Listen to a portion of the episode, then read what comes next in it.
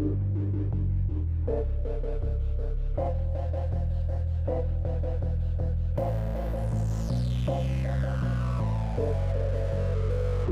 know what, Delilah? I think I think perhaps you should go first. She is already uh, adjusting her clothes and her hair to make her look a little bit neater and a little less Queen of Blades uh, before she heads on up the steps. Okay, well, this is a three story stone building. It's uh, not Irish revival or anything. This appears to be of human manufacture, but it's sizable. And it's one of the old school precinct houses. As you walk up, you see like the doors open up and some cops wearing the uniform come, you know, walking out, talking to each other, just ignoring you. There's another two standing by the door. Um, the rain is filtering in here a bit because you're right under the trestle, right? So you're necessarily not completely roofed in. There's periodic access to the sky. But the rain falls down here and the steps are soaked, and you walk up and pass between the two globular lanterns on either side of these big glass doors. Once you get inside, the place smells like body odor and smoke. So much smoke. And like loud, it's just loud. There's three stories here. In the middle is a great big bullpen where the police offices are. In the center, on a raised sort of dais level, is what appears to be some secluded offices. And uh, in rows, three rows, all around the outside of this place, are cells. The rest are cops. And when you walk in, if there's a dozen people in here, there's 200. Average age anywhere from 18 to 45 if they're human, and if they're not, well, you know, the equivalent. But there's a lot of the sort of cop that you learn to avoid when you were a kid in here, Delilah. A couple hundred of them, in fact. Aravet comes walking up behind her and says, So, cuz, comfortable? She uh, tosses Bet a very comfortable smile, actually, and looks around because somewhere near the entrance to that bullpen there's a desk with a person who is very put upon and has to deal with all of these assholes all the time to make the wheels turn in this place. And that's who Delilah needs to find. Indeed. I need you to actually roll a perception check.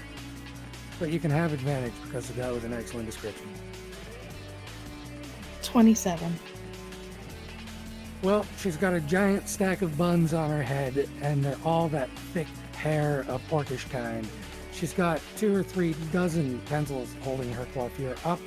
She's sitting there, chewing on her tusks, squinting through her bifocals, and moving paper around a desk, scribbling in the cramped margins and tiny little formic spaces open to her. Delilah's going to take a guess. This is somebody who would see a bribe as crass. A gift, however, like some really nice ink from Up City, that might go over well, and she thinks she's got a tiny bottle in the pocket of this coat somewhere. Roll a d4 for me, please, Delilah. Four. Yes, actually, you do. A lovely official blue. Well, I kept that for a reason, Delilah murmurs, smiling, and heads up to the desk sergeant. Yeah, forgery. Excuse me, ma'am. How can I help you? Well, I had brought this up to you, and also I was looking for Yuta. I I know an old friend of hers. You know your stationers, and you're looking for Yuta. And you don't appear to be official. She's in her office.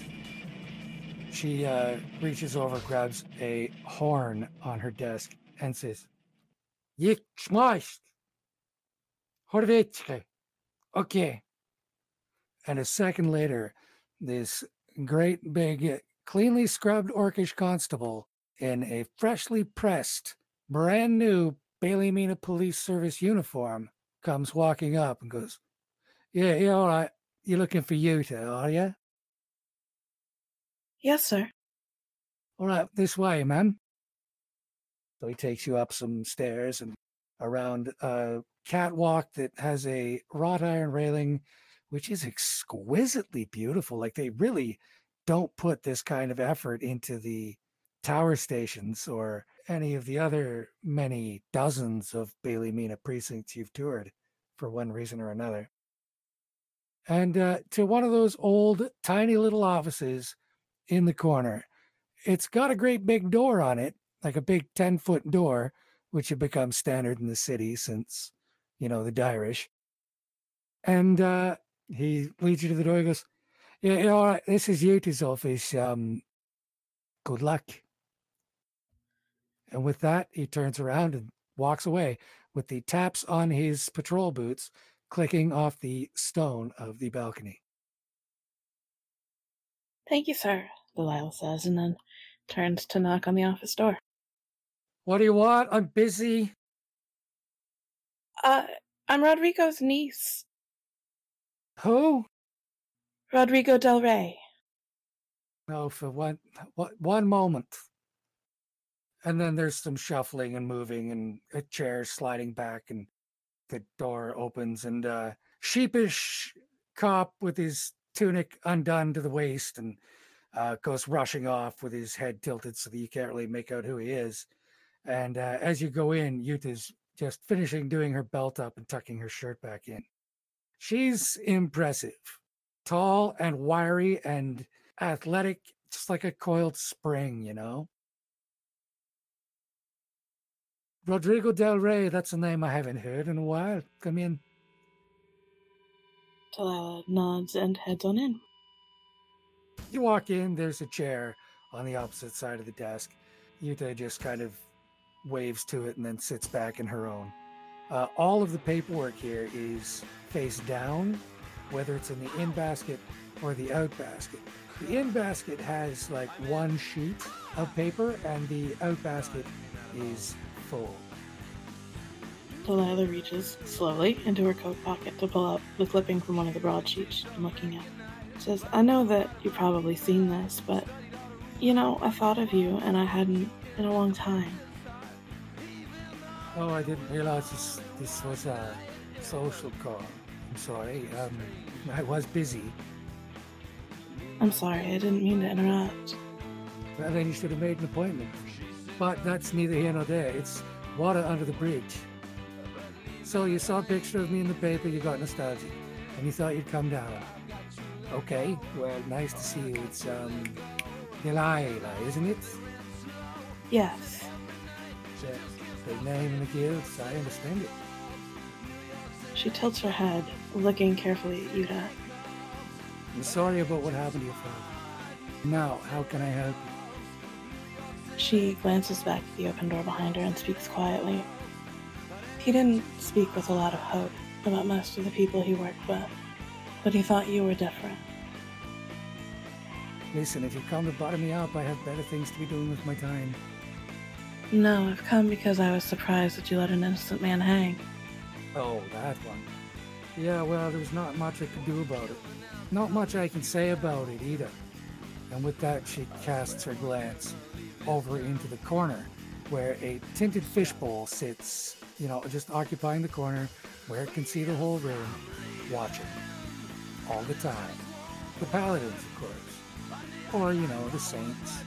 Or anybody from high up in the towers who just wants to have a peek, and frequently does. If I was to uh, tell you to go find a curative, it looks like you're coming down with a red face. There's a place, it's over on Landgrave Bay at Refram. Go there, ask for a cure for red face, and maybe a few answers will come you that way. She knows. I think my father was doing good work in this city. I think he was too. He was a good man. He was a profound loss. Things took a darker turn when we lost him. She nods and smiles a little. If I made an appointment next time, would you still see me? Of course, anytime. Unless you come to bend my ear or give me money, in which case uh, you can keep it and I'm not interested. If you come to reminisce, yeah, now and then I'll drink a tea with an old friend. I'd like that a lot. I'll be back. Thank you, Yuta. And with that, she leans over, and though she is twice your size, she says, I'm as human as, I- as you are, after all, and everyone needs friends. I'm glad you see it that way. Shall I uh, send him back if I can find him? She leans over and presses a button on her desk and goes, Kovacs, get back in here. Yeah, if you don't mind. Thank you. Enjoy. Oh, I intend to. Welcome to Runelanders. I'm Matt Adam, your host and friendly neighborhood dungeon master, and so it's my job to let you know that Runelanders contains coarse language and things that might offend sensitive listeners, and so listener discretion is strongly advised. Now, if that sort of thing is your sort of thing, then dig, if you will, the mysteries, magic, and mayhem which follow a felonious fellowship's forays from salons and saloons into parlors of power and places unknown in, around, above, and beneath Byzantine Bailey Mina. Having returned from an autumn spent lost in the dream, will our fiends survive the winter in the city of steel and steam? We could tell you all about it, but we'd rather show you. We're the Runelanders. This is Rapscallions. So get ready, Runatics, and let's roll.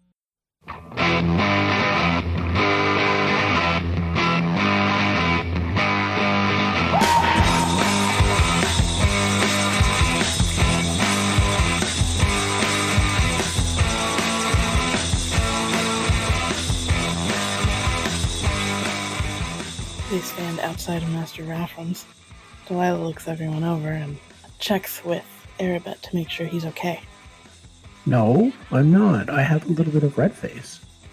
Well, I can take care of it for you either way, but it'll make a good cover story.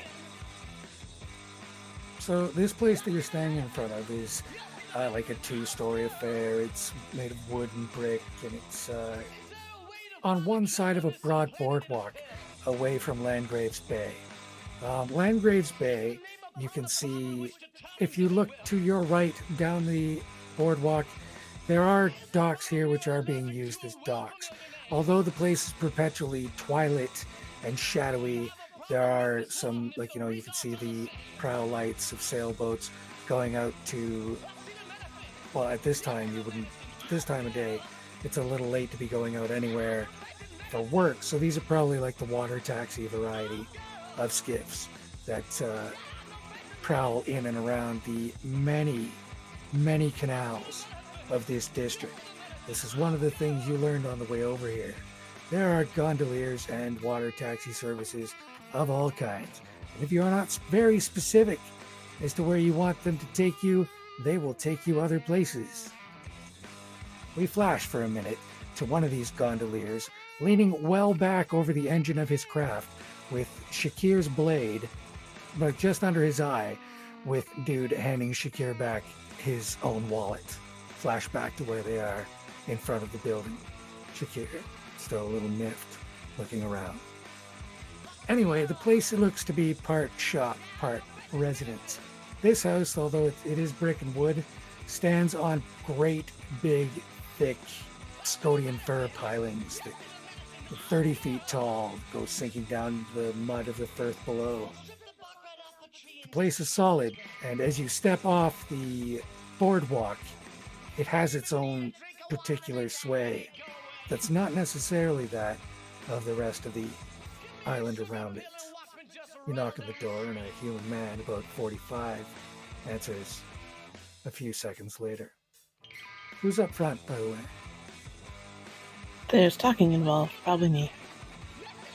Definitely not me. Opens the door, has a look at Delilah, looks over at Shakir, who's looking off down the street, and uh, describe what the rest of you basically look like. Wearing my uh, peacoat uh, rapier, and I uh, have a little bit of red face going on. I am a overdressed, refined, half elven gentleman in um, too fancy a coat for this part of the city. Can, can I can I help you? I was looking for a cure for red face. Yeah, sure. You could uh, c- c- come in, come in, come in. Delilah leads everyone on in. So he leads you in. There's a foyer with an umbrella stand, and there's like canes and umbrellas and walking sticks. And you notice as he turns back into the house and walks, he's got a bit of a shuffling, sort of limping gait, uh, as though he'd badly broken his leg at some point and healed wrong. He's got thinning hair, a few spots here and there on his face. Uh, he wears expensive glasses, but cheap clothes, and uh, big, thick slippers, the sole of one of which is noticeably thicker than the other. Redface, yeah, you, you've, you've got it. Uh, you've, you've, you've got it pretty good. Uh, do, you, what, do, you, do you want? Do you want leeches or do you want tablets or what, what, what do you want? Well, I don't mean to be rude, but uh, this is my first time. The, the, the treatment room. Uh, come into the treatment. Listen, I, I, I can't. I, I don't have any more money this month. Okay, so if you're just gonna kick the shit out of me, I, I've got my silverware. I, I, I, can, I can give that to you. No, No. no. Like my, my renters, one of my renters was just killed, and and his sister's gone off. I think she's she's gone to find Aravat, and and he, you know, like maybe he'll come by and and and maybe he'll make things better. But but I am Arabet. with that, he kind of drops the stick he was holding. They said Aravat is, is seven feet tall. Yes, but you know the best cure for a condition of red face would not be leeches, would it? Uh, No, no, of course not. Of course not. I, I've dabbled a little in alchemy and plants. You, saw right through that then. So it's true. You, you do know the craft. A little bit. Well, then, uh, sorry for the insult. And he flexes his fingers, and with that, the stick he dropped leaps back up into his grasp. Come on, we'll, uh, we'll, we'll, we'll, we'll get you f- fixed up. Excellent. Thank you. Uh, I'm sorry, but I just think it's fucking Doris, man. Anyway, I just, I've had a sh- shit week. And uh, did El- Eleanor sent you? Yes. How much do you owe in rent? I don't know. I own the place. It's mine. I've got it clear. This is a family home. It's I grew up here. I mean, how much do you owe? Doris, fuck all. He's, he's just a he's an asshole. Fucking counselors. Wants the whole fucking district for himself. Roll over and do what he wants. Well, fucking can't just go doing what you want around here. You just can't. You know why? Because everybody did that. It would be an anarchy, Mr. Arabet. And here in Bailey Mina, well, we have a way. We might not have a lot of rules, but we have a lot of we have our way, don't we, sir? Yes, we do have a way. And I'm interested. So, first, the red face. And then tell us some more. Well, here, sit up on the table and uh, uh, we'll talk while you while you're being treated. Arabet mounts the table. Uh, I'm gonna need you to take your shirt off, of course. It's, uh, I'm gonna need to give you a shot in the arm. For sure. I take off my coat and gently lay it over the uh, edge of the bed and take off my shirt. Delilah turns like she's speaking to Shakir and quietly murmurs to invoke Detect Magic and follows along. Well, there is magic in every vial and flask around here. There's magic in his clothing, there's magic in his hands, underneath his fingernails, and magic in the involuntary tattoos all over his palms and thumbs. He is an alchemical medic, few and far between, obviously of the old school, because looking around, his treatment room is it's legit. What isn't broken and off in the corner in a box is kept in immaculate repair and of good quality. It's heirloom stuff. When Arabet raises his arm, Reverend takes out this horse syringe. Arabet, I'm gonna need you to do a spine check. So let's have a wisdom save, DC 10. Make that a five. No fucking way. Leech as it is. Just, would you give me a second? Hang on, sir. I can. Yes, you can. You can. You can tell this gentleman that he's not going to stick me in the arm with this. Like one of the little ones, the little go to sleep now ones, or the have some smiles for a couple hour ones you see all up down the hop houses in uh, Copper Penny Row. That's fine. Yeah, one of those. Those don't hurt much. That one, that's for that's for the Irishman. Sir, the red face isn't honestly much of a worry to us. We're actually here to find some answers. I hear you lost a renter.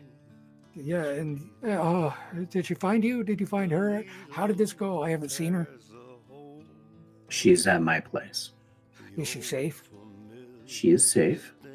She's protected by friends of ours. That's that's good, Mister Herbert. That, that's real good. Is she really the sister? Yeah, oh, yeah, I've known those two since they came to Bailey Mina. Swamp folk burned out of the uh, plantation they were working on. Um, came to the city, was all that's left of them was just the two of them. And, well, wound up here because everything goes to the bottom. Don't got nowhere to stop.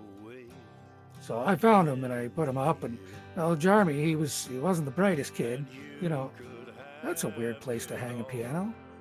And with that, Arabet, you look over at this piano, and Rephraim nails you in the armpit with the syringe. Yow! Shakir, you can't believe that Arabet fell for that. Must be the red face. Uh, Shakir also can't believe that a guy who fights with a sword would be scared of a needle. Well, it is a fairly big needle, but yeah, Like you're gonna get stabbed, right? Uh, Shakir has something of a little grin on his face, but not not enough to make it like blatantly obvious. But yeah, he's kind of amused at the moment. Is gingerly fitting himself back into his shirt and putting his coat back on. So, Doris, it was fucking Doris.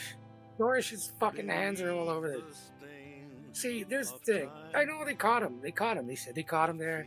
He was covered in blood, a knife in his hand, and the fucking lantern sitting right in the thing. I said, guy's all carved up, right? They caught him. They got there, they caught him in mid act, and, uh, you know, and then they hanged him. They just fucking dragged him up and hanged him. Threw him in Hope near, and, uh, and then they dragged him out. Why do we have these assholes in the city? I have to ask. Who benefits from policing in this city? I have to ask. 30 years ago, there was none of this bullshit, you see. There would have been a trial. Like Yuta, she's alright, but she's one cop out of what, 300? Want a good, high paying job cracking heads? Come join the Styles police. Not Jarmy, you know. He was not that kid. He was not kind to do that. Yeah, they said they caught him. Uh, he was he was in Hope near near on four days. They let me in to see him. Then they, they killed him, see, and uh, they hanged him, and that was it. And uh, it was over. You think, right?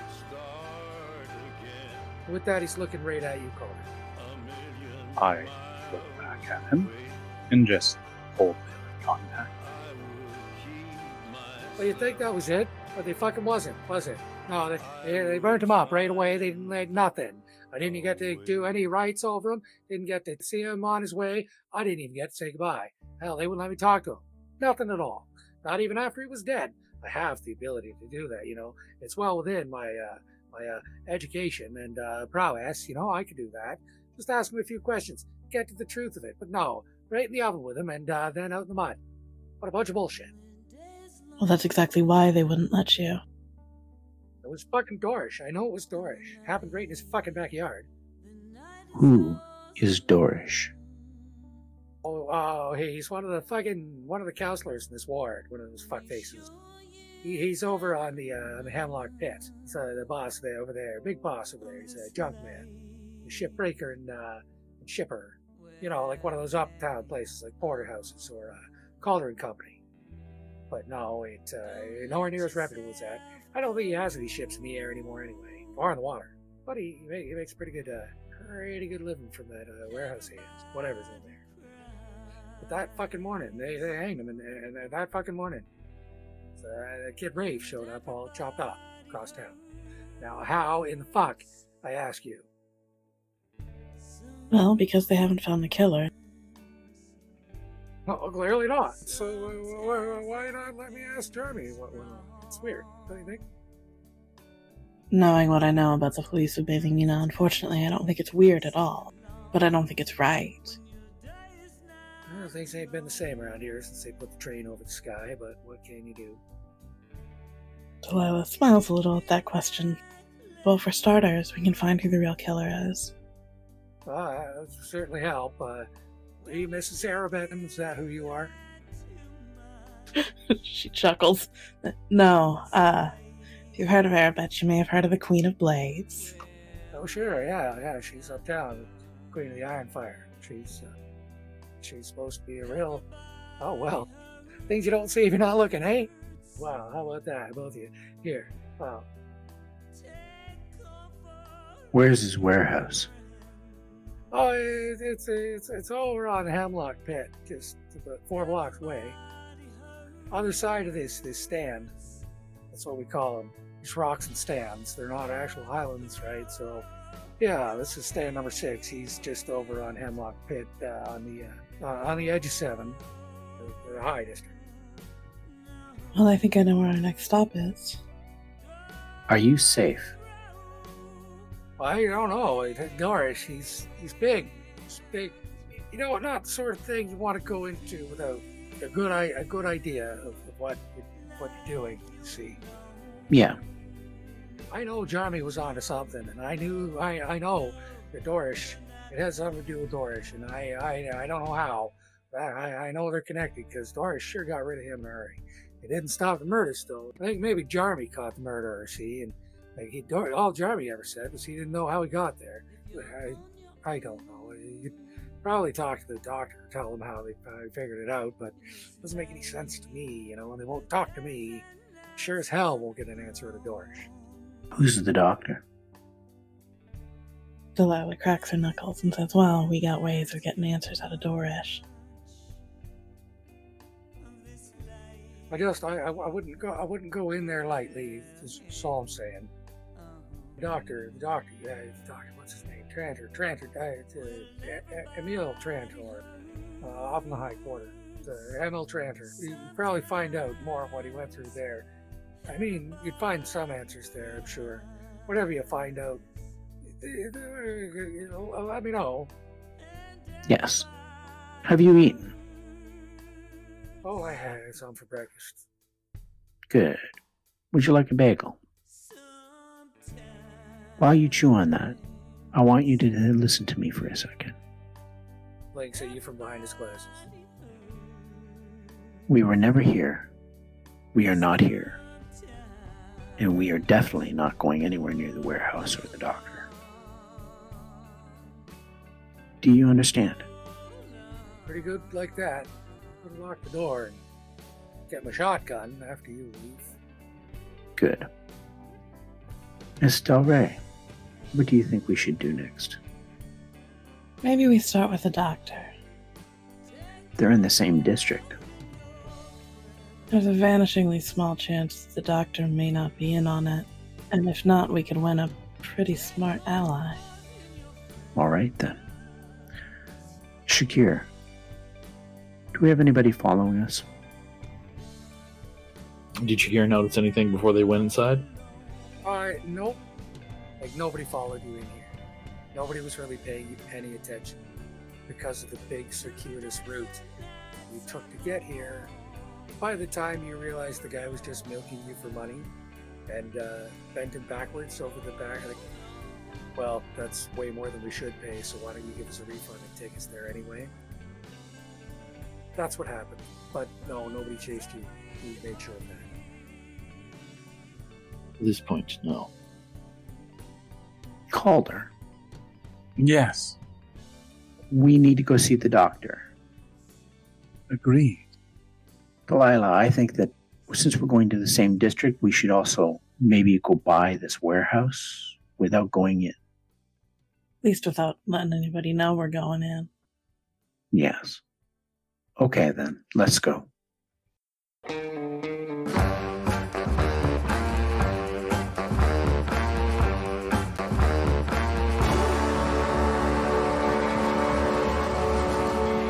Hey, this is Chance from NorCal Mythos Entertainment. I want to talk to you today about Lockdown, our upcoming anime inspired tabletop role playing game that's heading straight to Kickstarter. With all of our games, we really try to make it to where you can be what you want to be. And anime has so many amazing worlds and stories in it. Lockdown is designed as a sci fantasy system, which means you don't really have limits on it. You can make any style of game that you want, whether sci fi or fantasy or something in between. On top of that, we also added rules if you want to go through and focus in on shonen aspects or mecha aspects or cosmic horror, or maybe some cyberpunk. You can design the system and have rules that will help you to play the game that you want, not just the game that was built in. Lockdown is an expansion also to Carbine Jungle, but it's also built as a standalone game. With Lockdown, you have everything you need to go ahead and start playing your games and enjoy your characters. So if tabletop role playing games or anime is your thing, check out Lockdown hitting Kickstarter this April.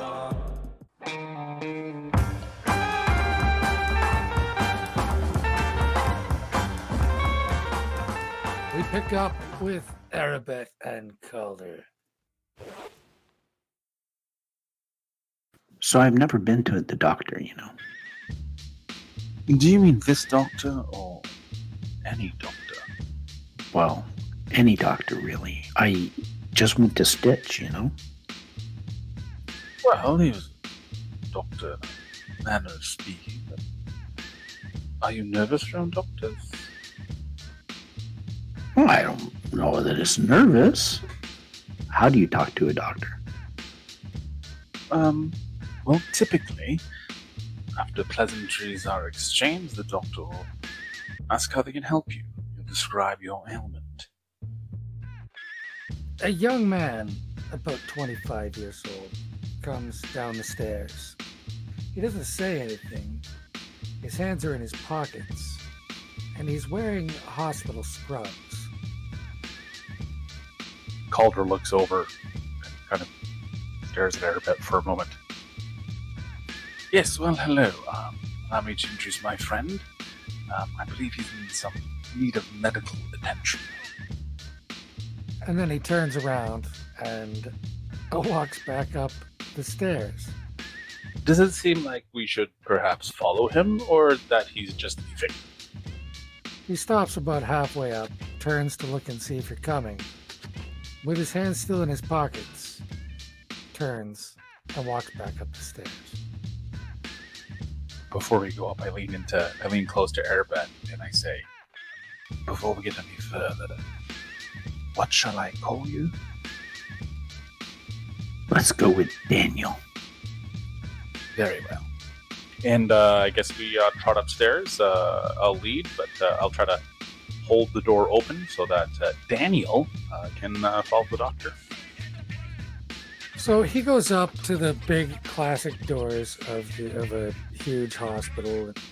There's lights on every joint of the walls. The what would be turrets, but instead are just you know mounts for the anchors to hold the spiral razor wire that tops the wall. This is Hope Near Asylum, and you passed it on the way into the district, if you'll recall. It lies at the end of a suspension bridge on Lamplicker's Way in the High Quarter. It is obviously an industrial building, a prison. The windows are all barred with iron, and the place just has that weird yellow electric light radiating from within. As you approach the building, between the big, broad, gray, and spackled posts, which once were fine marble, you would think, but look to have been spackled with this shit from above for decades. Between these hangs a wooden sign bearing the words Welcome Home barely legible beneath the muck. You get to the front doors and find yourself sitting in a big old foyer, about 18 feet on a side, and the thing is roughly hexagonal. It's tall, too. There's a belfry windows above and a, a bell hanging. Where the bell pull is, you can't see it, but it's got to be somewhere around. The kid that you followed to the door turns around, says, There's some chairs there. I will attend to my uh, ailing friend to make sure that he's seated first and comfortable. Uh, well, I suppose I will get you the, the, the doctor. I'll, I'll be back. And then he heads off behind this next big door, which he opens and closes with a boom. Now, even though the electric lights are on in here, they dispel the gloom only slightly. The main light from the day comes in from the lights above, and it casts this sort of weird purplish bluish gloom in this foyer. This is not a particularly welcoming place, and these benches they're bench seats. There you could sit two on them, not comfortably, Calder. Despite appearances, you still have a tail in this coat. Fair enough. You remain standing. Fair enough. Well, you know, um, as foreboding as it is, I'm, I'm actually quite comfortable here. It at least has the trappings of a proper establishment. Well, the bars certainly are imposing. They uh, keep the riffraff out, so uh, I'll uh, I'll take a little tour of the place. Is that kid okay, Calder? On the wall above the door that the kid disappeared through, there's a great big, not as dirty spot in the wall. Just time and tide, dust, and discolored paint. It looks as though somebody's removed a big 4 by 8 portrait that once hung there. Presently, the door opens and a bent and gray human person comes out. Insights, both of you. 17. 17. No, 16. What did you get, Chris? 17. I got 16.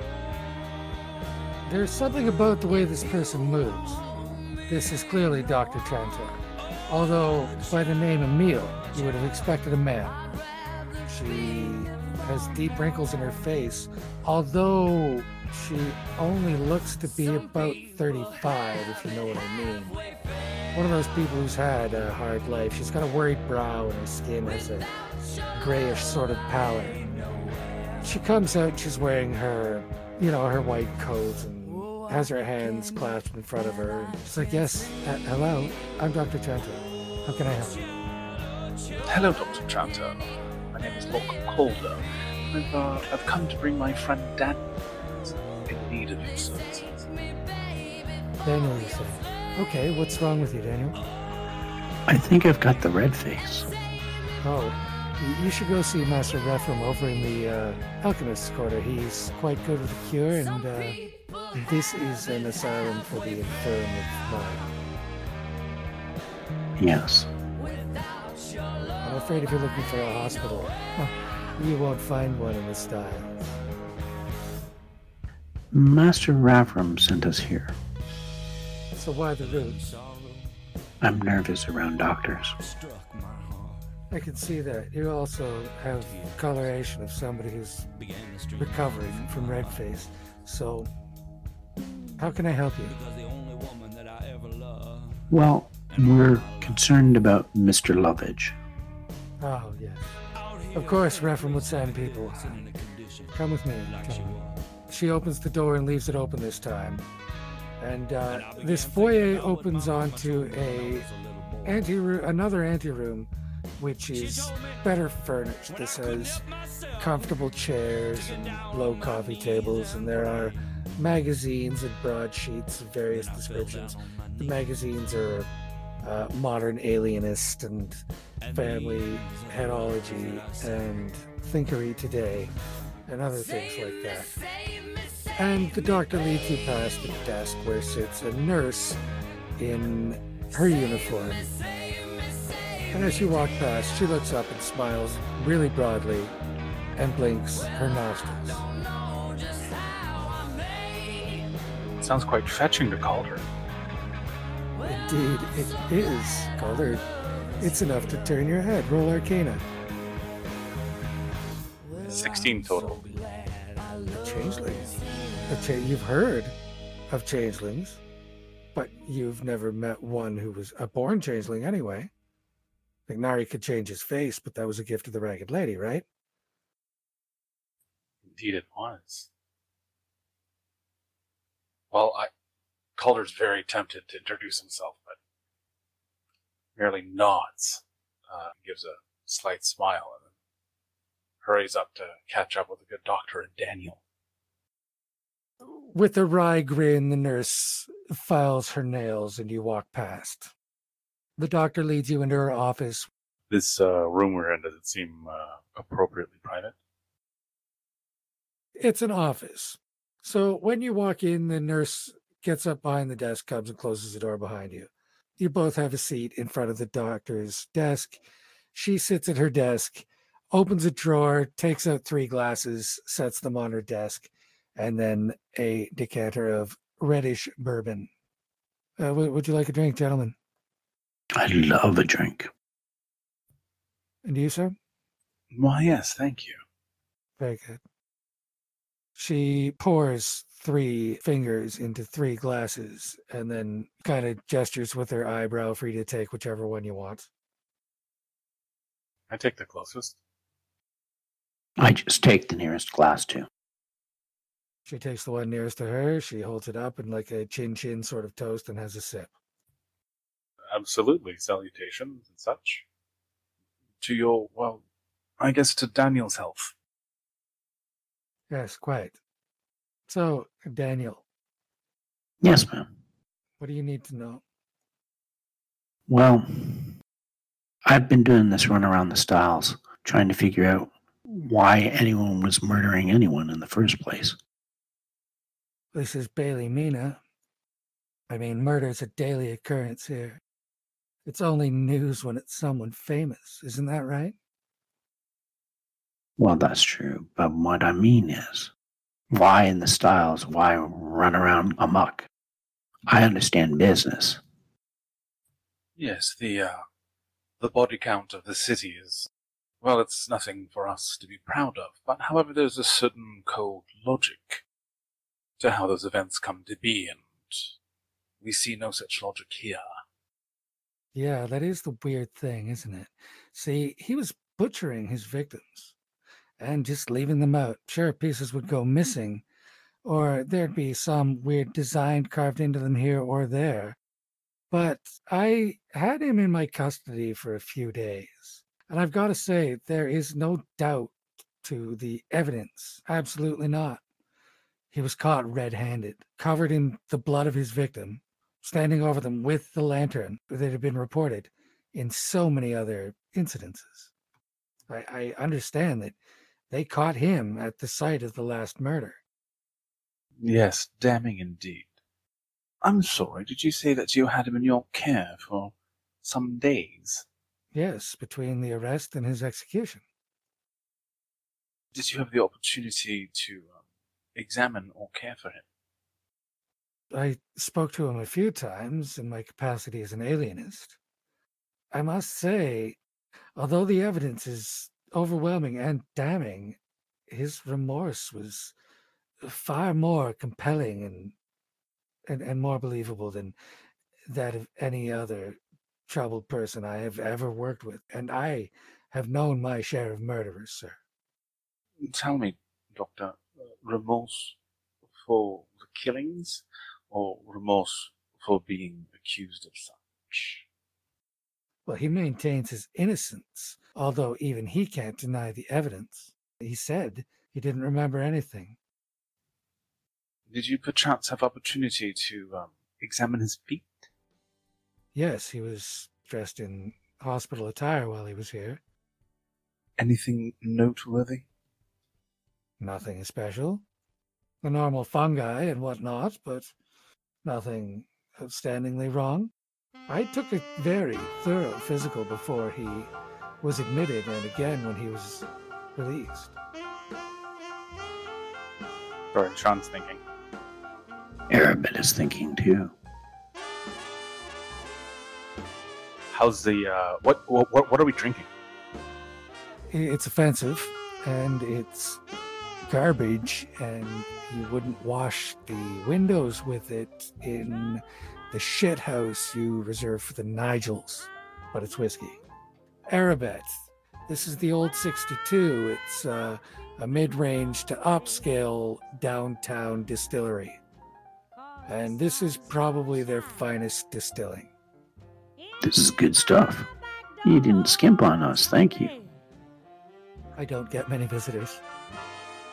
Calder makes a mental note that if this goes well, to send a proper bottle to the good doctor. Doctor. Yes. Daniel, was it? Yeah, well, um, the real name is Bet. So, Doctor, I, I just want to know did anyone ask your opinion? No, actually, they just kept him here under lock and key to keep him away. I mean, only one person was allowed to see him. Then they hanged him. Then they burned him. And then they dumped his ashes on the preceding time. So, who saw him? The counselor, Mr. Dorish. I don't mind saying that was both unsettling and odd. It's also quite curious. First time his name has come up. Uh, so, um, just to ensure that I have this correct, they brought in a, a frantic man covered in blood, with no memory of committing any crime. Had him kept here. Yeah, that that's about it. He spent the last couple of days drawing on the walls with a piece of charcoal. And uh, then they hanged him And then they destroyed the body. right away. What did he draw? I don't know how to answer that question, Mr. Daniel. I mean, I could show you, but I don't know how to tell you. If the drawings are still there, I, I would very much like to see them. I'm not sure that's true, but finish your whiskey first anyway, okay? Calder smiles and takes another sip.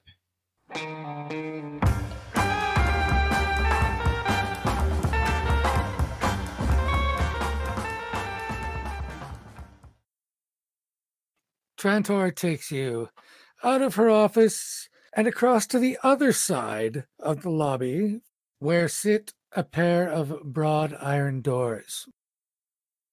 She takes a large key out of her pocket, opens the doors, looks at the nurse behind the counter who nods at her, presses a button.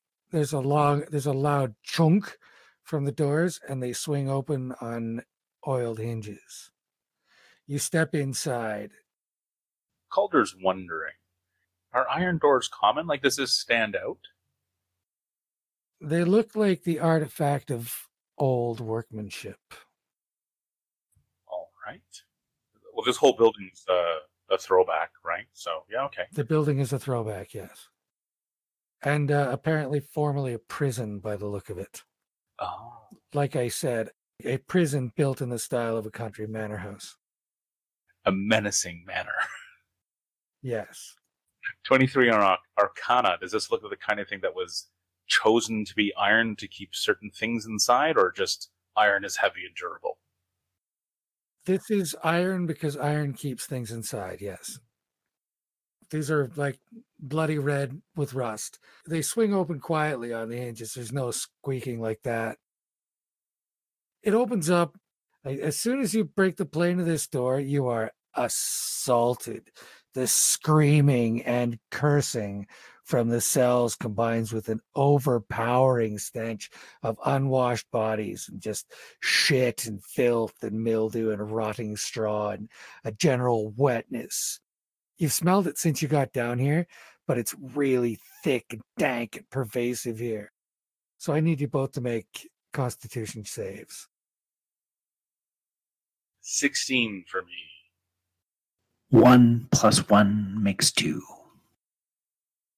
Arabet, you are overwhelmed by this. Like you are a man of finely tuned senses and hair trigger reflexes, right? This place is an assault on you in every possible way. You are overwhelmed because you rolled a natural one. It, it makes you reel back into Calder. Calder, this has taken Arabet quite off guard, and uh, it is probably in noticing that that it gives you something to focus on so that you are not yourself overwhelmed by the smell and stench of this place. Trantor comes back and, like, while you catch him, Trantor comes up to his chest and out of her pocket, she takes a vial of smelling salts and passes them under her nose. And she uh, taps him on the cheek a couple of times. Daniel, Daniel, pay attention. Look at me. And, like, she's pointing at, the, at her glasses. Daniel, can you see me? I can see you. Focus now. Follow me. Are you okay, sir? And she looks at you, Calder. Yes, I'm I'm fine, thank you. Then help him bear up. This is a lot. This place is not for the faint of heart. Indeed, no. And I'll, I'll sort of help Arabet stand up and kind of square his shoulders a little. And and then I'll pat him on the back of the neck.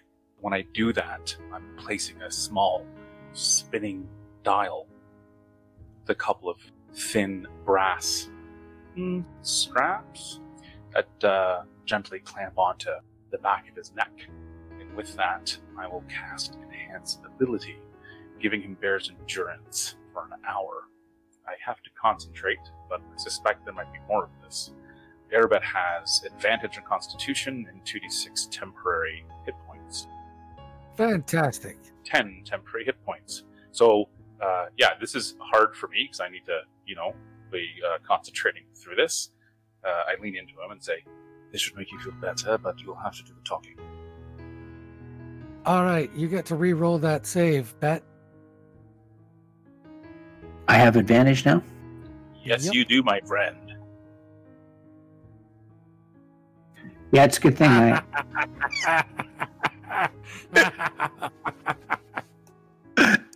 well, make it ten. yeah, a 10 makes it though. That's all you need. But no, it takes him a bit. Actually, uh he biffs it again and then you have to adjust the machine and finally he, he gathers himself, but holy shit, Bet, you walk with your hand on uh on your friend's shoulder. Thank the runes. Calder is here. This place is disgusting. I, uh, I lean in and I just kind of pop up the collar on his jacket a little to make sure it's covering his neck. And I say, Yes, but it's better than wings, no? Ooh. Hey, Bet, make a wisdom save with advantage. Well, my first roll's a sixteen. That's good enough. Yes, much better than wings. And, uh, you know, at least for as horrible as this is, it's real. Yeah, it is real. Real sad. So Trantor stops at the end of the hall, at the end of a hallway before a heavily locked door, and she turns to you and says, "Follow me. Keep your eyes on my back." And with that, she unlocks a door. When she opens this hallway up, there's just iron doors and silence. As you step into the hallway, this unnatural gurgle just churns up from the cell on your right. It's quickly joined by other voices. It's a good thing you made your saves, because as Trantor ignores the din, she hurries off down the hall and then ushers you to follow her through an open cell door. And when you get in there, you see that the walls are covered in sketches all overlapping each other and confusing waves, patterns, swirls, and all of these designs. I need an intelligence check. Rolled a 19, total of 22. Good one. You see, like you're looking and you're trying to pick out various parts of this, and finally you focus and see that it's the one wall is this big mural, and it shows tentacles rising up, which looks like, if you're not mistaken, the skyline as you look out from your shop in Queensbridge. Well, I assume that feels like a cold skeletal hand around my heart. You know, it does indeed. Arabet, how'd you do? Sixteen. Like it's like it's black. It's it's it's gradients of black, right? Like a deep chasm or pit. There's uh, swirls, like swaying patterns that looks like tentacles. And as you focus in further, you see that little humanoids are wrapped in the end. Care to make an intelligence arcana check, gentlemen? Ooh, natural 20, my friend. 27. Twelve. This is just crazy gibberish. There's like He drew in charcoal, he drew in blood. There's tentacles and fish and things all over the wall. There's like, I'm not crazy! And a picture of his sister. And just this mad, chaotic swirl. These, to a height of about seven feet, he drew all over the walls. Completely unintelligible squiggles. Calder, you see that the tentacled creature, which I described to Arabet, whose tentacles are probably the ones eating Bailey Mina in the part that you saw. Like you make that out as well, but apart from being dragged out, everybody being dragged down into the dark, the creature itself, if you are not mistaken, appears to be shackled by a collar attached to a chain. The chain links all the way around the corner of the room down to one little bit underneath that bit of skyline of Bailey Mina, where they it ends in a fish, like a fish with several tails. Really? So Calder's just enthralled. So without even thinking about it, I, uh, I get out my monocle, I charge it up, I take a close look, I touch the wall, and I cast Identify. Okay, so you put the monocle up, and it accesses the gem into which you have spent a few, well, more than a few, several dozen hours coding your encyclopedias. You know, just for an experiment. See if you can write it on the inside of a gem, right? You have an engraver. Why not use it? The neat thing is the link between that encyclopedia gem and this monocle. Because as you look through it and cause it to focus on various parts, well, the tentacles could be from several different things, from a kraken to down to an everyday squid. They're not especially identifiable, but the multi tailed fish, ah, there's a thing an obelisk.